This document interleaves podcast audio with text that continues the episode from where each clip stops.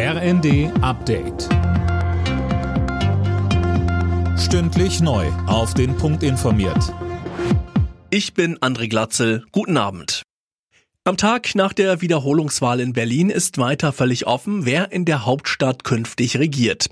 Die CDU als Wahlsieger hat jetzt SPD und Grüne zu Sondierungsgesprächen über mögliche Zweierbündnisse eingeladen. Jana Klonikowski. Ja, Spitzenkandidat Wegner will so schnell wie möglich mit der Regierungsbildung beginnen. Grüne und SPD zeigen sich auch offen für Gespräche, liebäugeln gleichzeitig aber auch mit einer Fortsetzung ihrer bisherigen rot-grün-roten Koalition. Bei der FDP geht es nach der nächsten verlorenen Landtagswahl jetzt um Aufarbeitung. Mehrere Politiker deuteten bereits an, dass der Ton in der Ampel jetzt schärfer werden soll.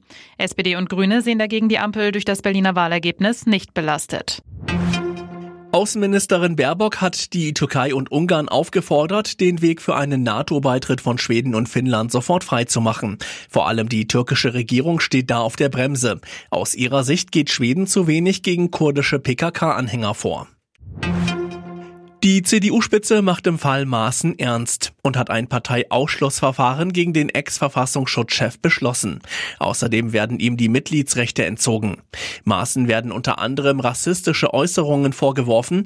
Ein solches Gedankengut hat in der CDU keinen Platz, erklärte Parteichef Merz. Und weiter? Der Beschluss ist einstimmig erfolgt, ohne Enthaltung, ohne Gegenstimme und die gesamte Diskussion einschließlich der Darstellung der juristischen Lage durch unseren Prozessbevollmächtigten hat weniger als zehn Minuten gedauert.